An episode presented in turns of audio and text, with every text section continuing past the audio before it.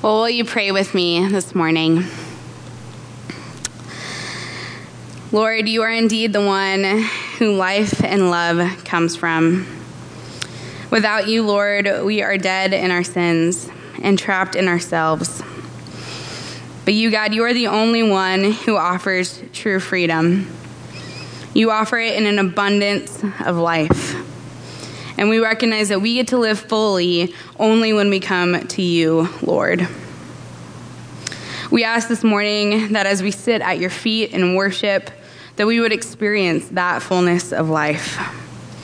That as we, your people, come together in this time, that we would recognize the abundance that you offer, the goodness and gentleness that can only come from you, Lord. Jesus, in this time, I ask that you would turn our, heart, our hearts towards you, that you would refresh our spirits with your truth this morning, God. Father, as we look ahead to next week and the fact that we get to come together and worship inside, we give thanks that it means that both our online and our in person services will get to worship together. And that the new ability it gives us to gather as your people, worshiping as one. And Lord, we recognize that as we are maybe seeing more signs of hope, the effects of the pandemic are still very real. And that there's still much of the world who is deeply affected by it. This morning, we think especially of India and the devastation that that country has experienced because of COVID. Lord, we lift them up to you. We ask that your mighty hand would intercede there, that you would restore health to that nation. God, today we also get to celebrate mothers, our moms. We thank you for the gift that they are in our lives. We're thankful for them. We honor them today, Lord. And we recognize that for some, today is so joyous as they get to be with their mom and celebrate them. And for, day, to, for some, today is painful. We recognize that today can be a reminder of loss, of broken relationships or disappointment. And so, Lord, we ask for your peaceful presence in all of these situations this morning and in every relationship and that your comforting and healing hand would be at work today, God. Lord, we ask that in our worship this morning, as we hear your word, that you would refresh us, that you would build us back up to go and live as your faithful presence in this world. We ask that you would be with Brian as, she, as he shares with us this morning, and that you would soften our hearts to hear from you. We love you, Lord, in your good and holy name. Amen. And before Brian comes up today, he has chosen a scripture reading from Psalm 18 to prepare our hearts to receive the word. So hear the word of the Lord this morning. With the merciful, you show yourself merciful. With the blameless man, you show yourself blameless. With the purified, you show yourself pure. And with the crooked, you make yourself seem tortuous. For you save a humble people, but the haughty eyes you bring down. For it is you who light my lamp. The Lord my God lightens my darkness. For by you I can run against a troop, and by my God I can leap over a wall. This God, his way is perfect. The word of the Lord proves true. He is a shield for all those who take refuge in them. Well, indeed, he is. And now I invite Brian up to share with us this morning.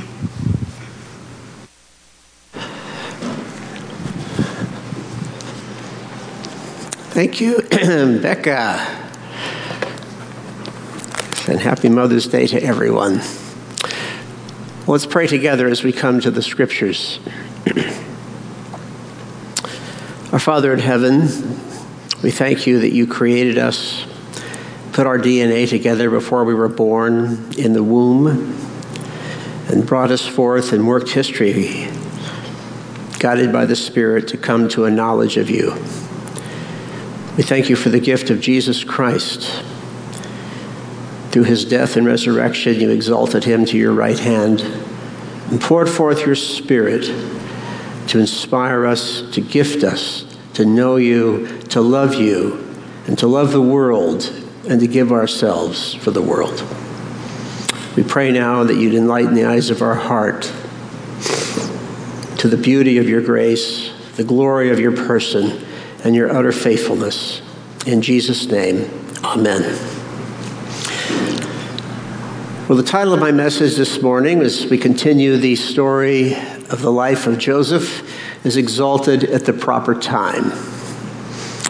The Apostle Peter writes, Humble yourselves, therefore, under the mighty hand of God, so that at the proper time he may exalt you, casting all your anxieties upon him because he cares for you.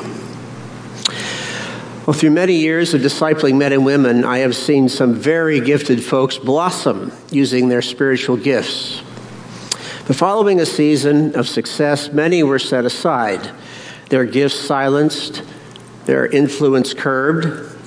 In a small number of cases, it was due to sin, but in most instances, it resulted from circumstances outside their control. For some, it involved health issues or having children, an unwanted divorce, injustice, or even the economy. And when such times continue endlessly, it's easy to question whether we'll ever know the joy of using our gifts again or whether we were ever gifted at all. Well, no one felt the force of these questions more acutely than Jacob's favored son, Joseph. Except for one occasion, his gift was locked up and forgotten for 12 years. But though Joseph was forgotten on a human level, God never forgets. And in our text today, he exalts his servant beyond his dreams. So, our text today speaks not only of God's supreme faithfulness to his promises, but it also gives insight into the mystery of what God was doing in Joseph while he was patiently waiting for the proper time. In hindsight, we are privileged to see what God was doing, which gives us an anchor of hope even in the darkest of times. I find it's much easier to endure the darkness when we can see the purposeful hand behind the crucible. So we begin today in chapter 41, verses 1 Pharaoh's dreams. After two whole years, Pharaoh dreamed that he was standing by the Nile. And behold, there came up out of the Nile seven cows, attractive and plump, and they fed in the reed grass. And behold, seven other cows, ugly and thin, came up out of the Nile after them and stood by the other cows on the bank of the Nile. And the ugly, thin cows ate up the seven attractive, plump cows. And Pharaoh awoke, and he fell asleep and dreamed a second time. And behold, Seven ears of grain, plump and good, were growing on one stalk. And behold, after them sprouted seven ears, thin and blighted by the east wind. And the thin ears swallowed up the seven plump, full ears. And Pharaoh woke, and behold, it was a dream. Well, two full years have passed since Joseph was forgotten by the cupbearer. Now God invades Pharaoh's world with two dreams in the night, and it shakes him to the core. You can hear this every time the word behold rings out five times. Look, look, look, and just pulls us right into the scene. As Brueggemann writes, the dream takes away the initiative from Pharaoh. The king no longer is the subject, but the object. He receives messages. He doesn't generate them or authorize them. Now, kings are normally protected and screened from unwelcome messages. They hear mostly good news, but the dream penetrates the royal isolation. Well, the dreams strike right at the heart of Egyptian civilization. Egypt's fertility was centered in the Nile basin, and all the elements of the dream are symbols of food and they speak to Egypt's pride in her ability to feed the world, especially in times of famine. Gordon Wenham notes that cows were not simply the typical farm animal of ancient Egypt, they symbolized Egypt, the primordial ocean, and one of the gods, Apis, among other things. In contrast to the butler and the baker's dreams, which had vastly different interpretations, these two dreams are one and the same. In the first dream, Pharaoh, standing by the banks of the Nile, sees seven well fed cows coming out of the river and grazing among the reed beds. Then seven more cows arise out of the water and stand beside the original seven. And in contrast to the first group, these cows look emaciated. To Pharaoh's horror, they become carnivores and they eat the first cows. Well, the image shocks Pharaoh awake, but he soon slumbers again and has a second dream, just as ominous as the first. And in this dream, seven plump ears of grain come out of a single stalk but then seven more ears rise up thin and gaunt as the cows of the first dream, and they swallow up the good ears. So vivid are the dreams that Pharaoh doesn't realize he's dreaming until he wakes in a cold sweat, seized by fear. He's confronted with reality that he cannot control, one that will bring the empire to its knees. So the one who was supposed to be a god is now surprisingly weak and fearful verse 8. So in the morning his spirit was troubled, and he sent and called for all the magicians of Egypt and all its wise men. Pharaoh told them his dreams, but there was none who could interpret them to Pharaoh. Well, in response to his dreams, Pharaoh calls upon all of Egypt's brightest and best to solve the pressing problem. But no one in the land can interpret them for him.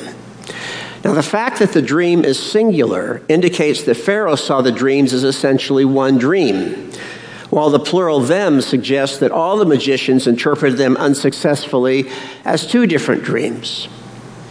So, Egypt is on the verge of a national disaster, and no one is able to break the code and avert the crisis.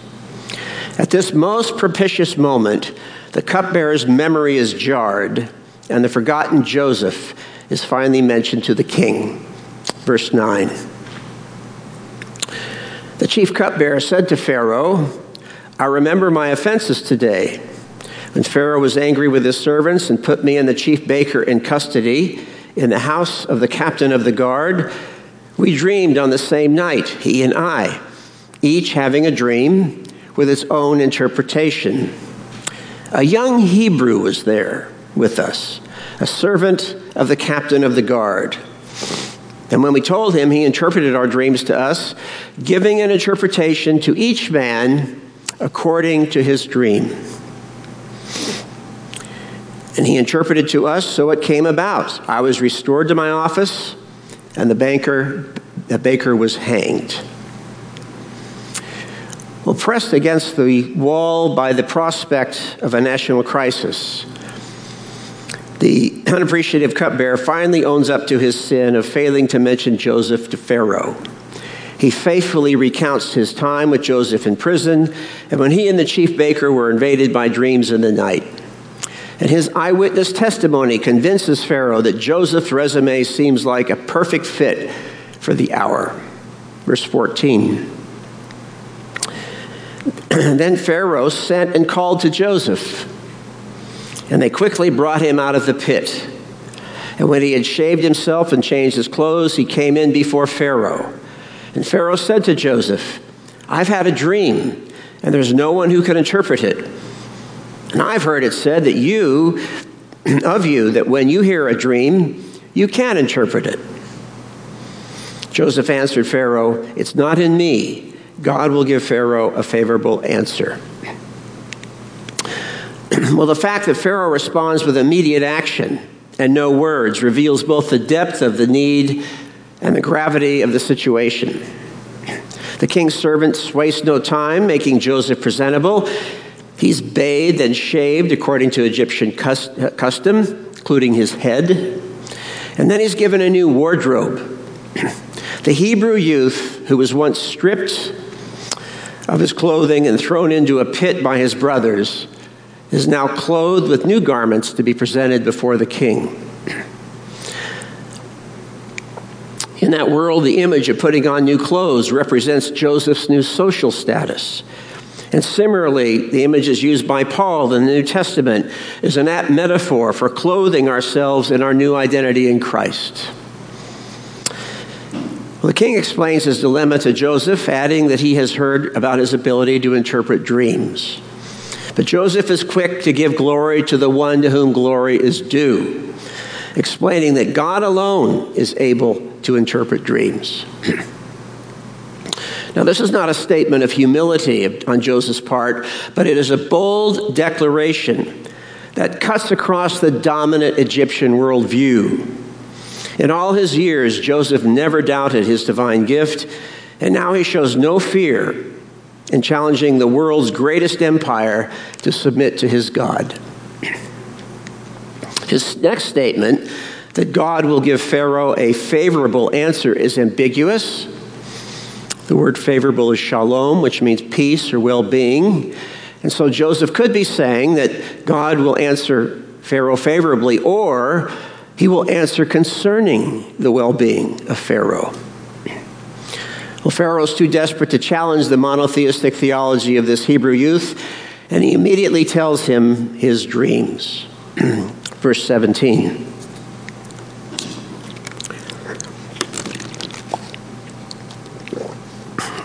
Then Pharaoh said to Joseph, Behold, in my dream I was standing on the banks of the Nile.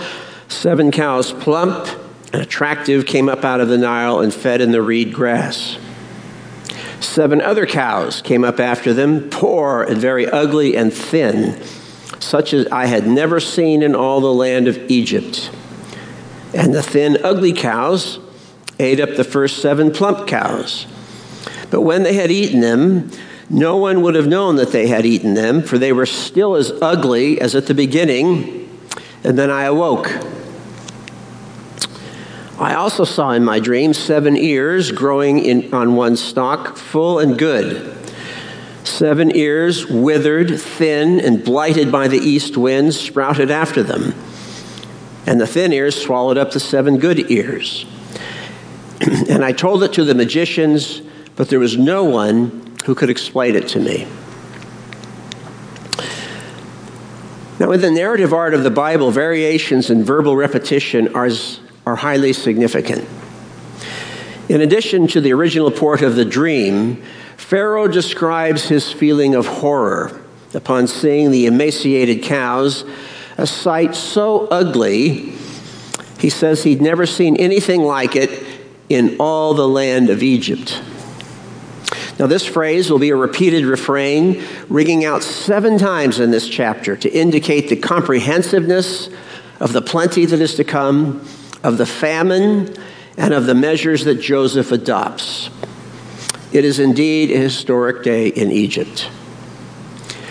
Pharaoh further elaborates on his revulsion, adding that after these emaciated cows had eaten the sleek and fat cows, they were just as ugly and grotesque Without a doubt, Pharaoh's dreams have shaken him to the core.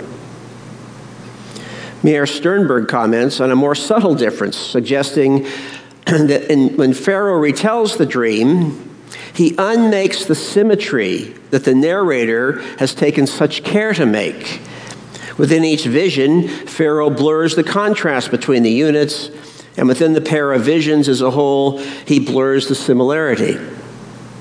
This makes Joseph's ability to accurately interpret the dreams even more astounding, since Pharaoh has presented them not as, as one dream with one interpretation, the magicians, two dreams with two interpretations.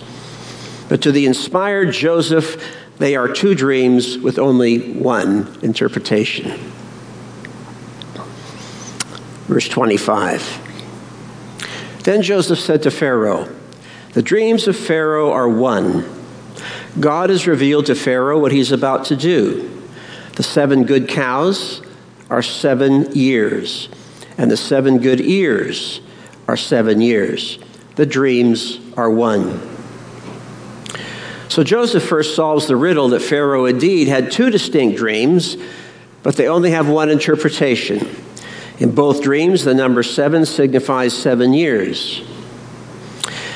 In three different sets of dreams in the Joseph story. The interpretation of each pair is different, with no set patterns. So, apart from divine inspiration, there's no possibility of interpretation. This robs Egypt of her pride, makes her schools of dream technicians illegitimate. So Joseph then proceeds to give Pharaoh the interpretation, verse 27. The seven lean and ugly cows that came up after them are seven years, and the seven empty years blighted by the east wind are also seven years of famine. It is as I told Pharaoh. God has shown to Pharaoh what he is about to do. There will come seven years of great plenty throughout all the land of Egypt.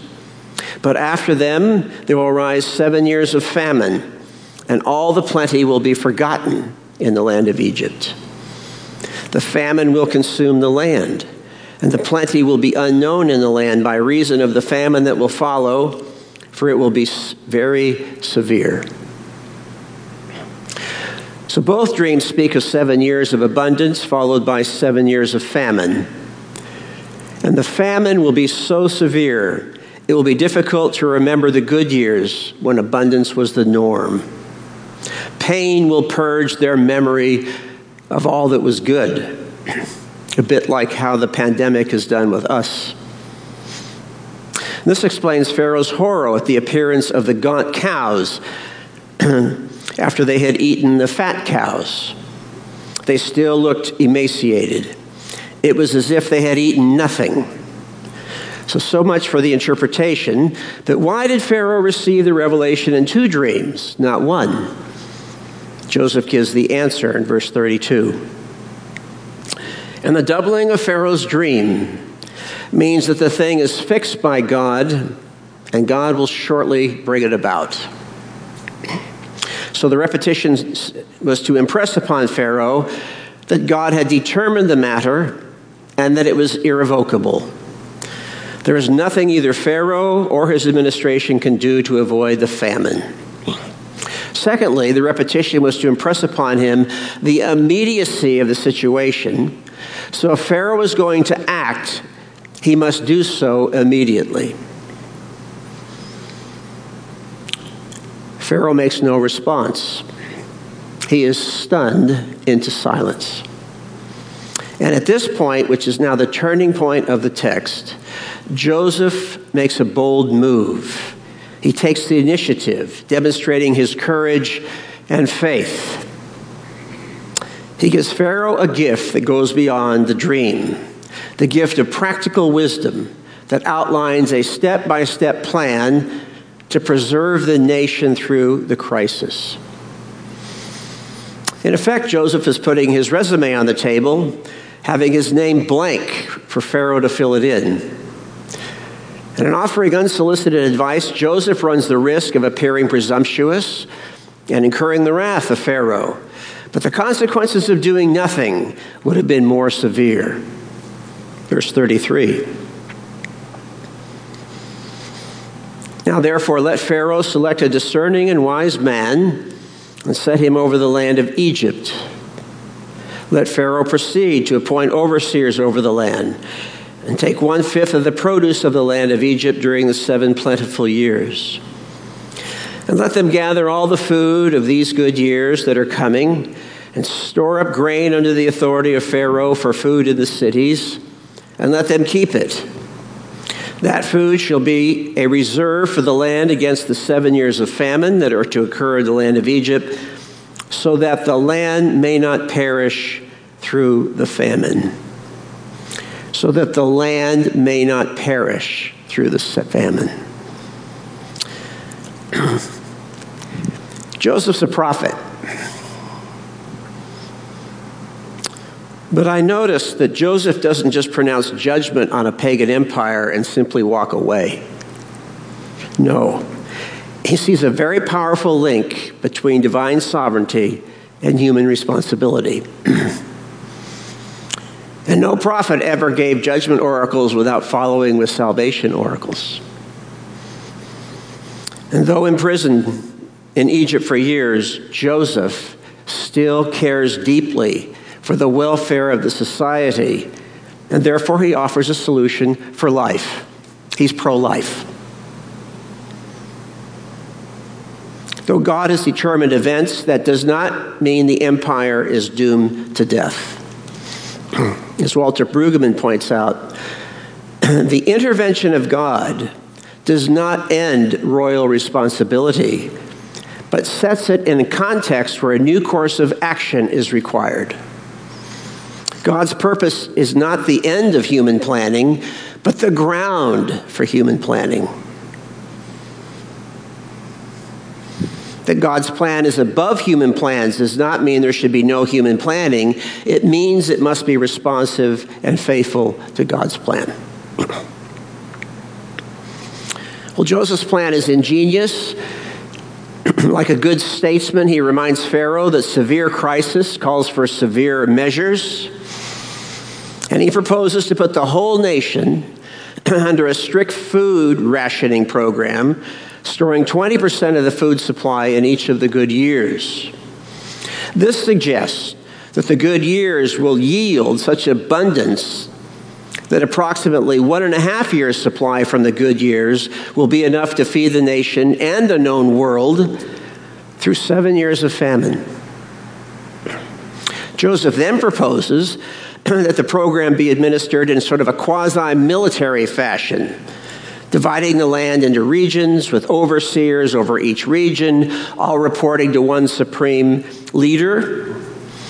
The overseers are charged not only with the task of collecting and distributing the grain, but also protecting it during times of famine. And the goal, Joseph concludes, is that the land may not perish during the famine. And it's interesting to me in, in, the fact of the COVID crisis that the nations that have done the best have had singular leadership with a singular plan and strict adherence and obedience to the plan. I think our nation, we're so independent. Everybody wants to do their own thing. Every state does a different thing. The laws are changing all the time, and we see the results. But difficult times need strict measures and unified measures. So Joseph concludes he does not want this land to perish. So he who was once a victim of an unjust royal power now offers his services for the public good. Joseph is a model for those who are born to rule.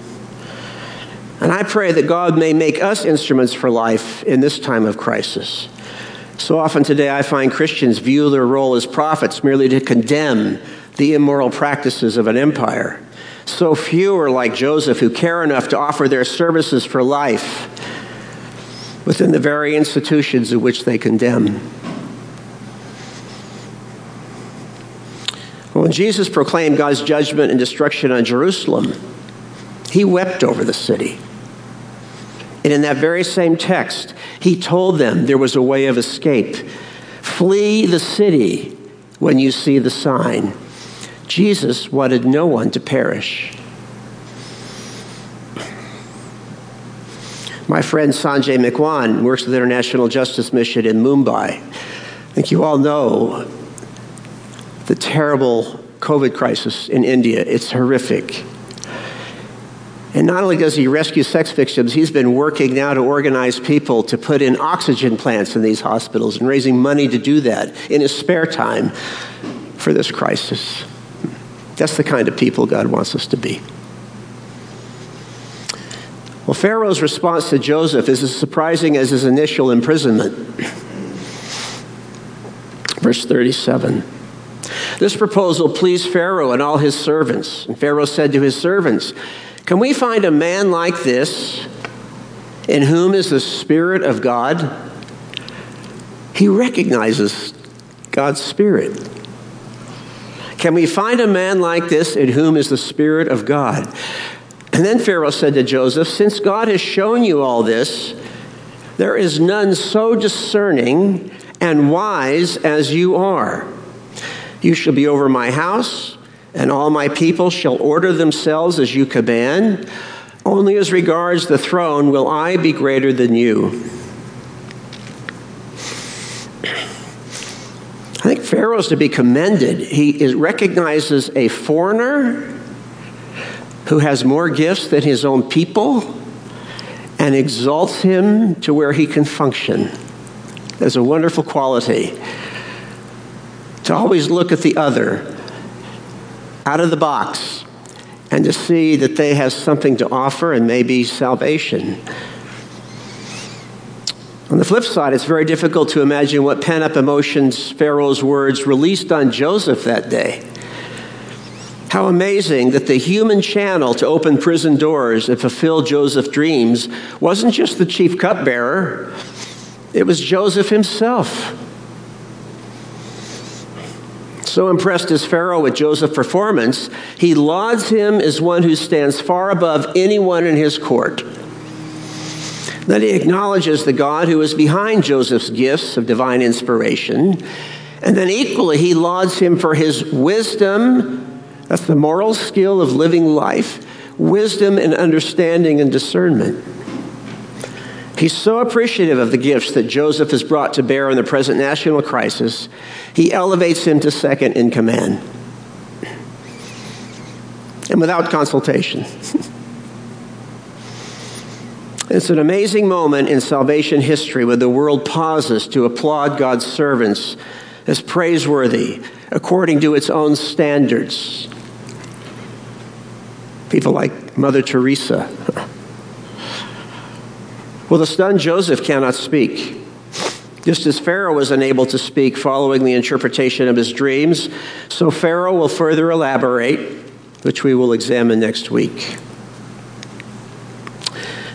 So, this story did much to strengthen Israel's faith in a God who's faithful to his promises, works all things according to his inscrutable will, but the, in a more subtle fashion, it gives us insight into the divine mystery of what happens to the human soul during dark days of waiting. Again, as Peter writes, Humble yourselves, therefore, under the mighty hand of God, so at the proper time he may exalt you, casting all your anxieties on him because he cares for you. Well, we might well ask what is the proper time? Is it merely the orchestration of world events, or is God doing something within us? And I think there's evidence in the, this text that both are true. God was not only having Joseph wait until he organized the stage of international politics, he was also accomplishing a very important work inside Joseph. Now, we have seen Joseph engaged in three sets of dreams over a period of some 13 years. In each case, he exercises his divinely inspired gift with 100% accuracy so that he never loses confidence in God's dreams to shape history. Joseph's gifts don't change, but through his imprisonments and casting his anxiety on God, there's a marked change in the wisdom that accompanies the gift. So, when he first broadcasts his dreams to his brothers as a youth of 17, he is naive and unaware, blithely assuming everybody will be fascinated by the details of his dreams. His immaturity infuriates his brothers and lands him in a pit. The second time he employs his gift occurs after he was betrayed by Potiphar's wife and was serving an unjust 10 year prison sentence. There we observe Joseph with a degree of wisdom, serving his prisoners with care and sensitivity. And after he accurately interprets their dreams, he humbly appeals to the chief cupbearer for a reciprocal kindness to advocate for his release when he's delivered. His role as a prophet no longer distances him from people. Humiliation has made him gracious mutually dependent toward others. Now, the third time Joseph interprets dreams, he has the courage to place his resume on the table as a solution to a national crisis. Pharaoh is awestruck, and he gives equal praise for the divine gift of interpretation and his extraordinary wisdom. So it seems that the proper time for Joseph's exaltation was when the wisdom within his heart had equal footing with the divine gift. I think the same is true of Moses, who was set aside for 40 years. David, 13 years wandering in caves, learning to pray.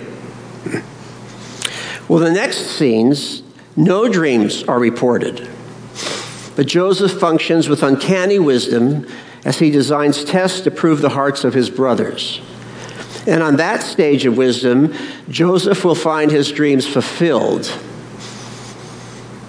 now, striking to me that in Isaiah's description of the coming Messiah, what is really put at the forefront is not a charismatic gift, it's Jesus' wisdom and the loving character that flows out of that wisdom.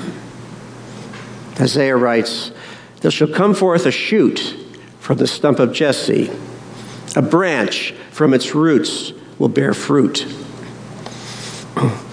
After the Assyrian invasion, it was like all the trees in Israel were cut to stumps.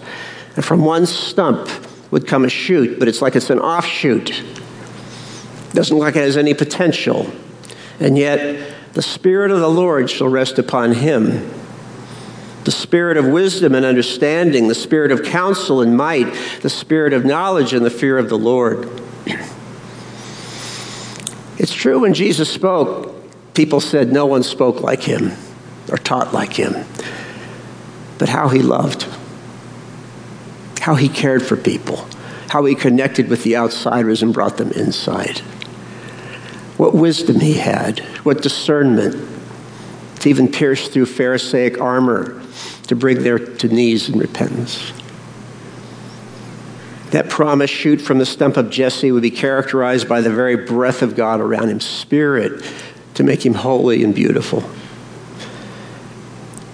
Everything about his leadership testified to the supernatural endowment of the Holy Spirit. Now, perhaps this suggests what God was doing or does in us when we seem to be set aside from our gifts. It's not always true, but I just offer it in Joseph's case. Perhaps, like Joseph, he's refining our character with the wisdom that gives us the ability to bring life to all our relationships he is transforming our character to, match, to match the divine gift. You know, it's striking in the New Testament, divine gifts alone never commend someone for leadership in the church. Even Paul, who had the most amazing prophetic experiences, caught up in the third heaven, he explains that those experiences did not commend him as a leader. Instead, he says, he commends himself to others through the suffering he endured as a result. When we look at the qualifications for elders and deacons, character matters supremely more than anything else. Character shaped through the crucible of humiliation. The only reference to spiritual gifts is that an elder be apt or able to teach a skill that can be honed from a variety of different spiritual gifts.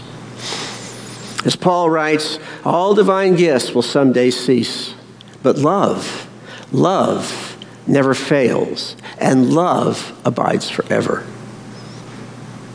This is what God is supremely seeking. Amen. Thank you, Katie and James and team. So next week, I look forward to seeing all of you here and sign up in the pews.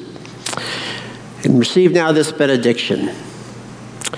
May the God who shakes heaven and earth, whom death could not contain, who lives to disturb and heal us, bless you with power to go forth and proclaim the gospel. The grace of the Lord be with you all, now and always. Amen.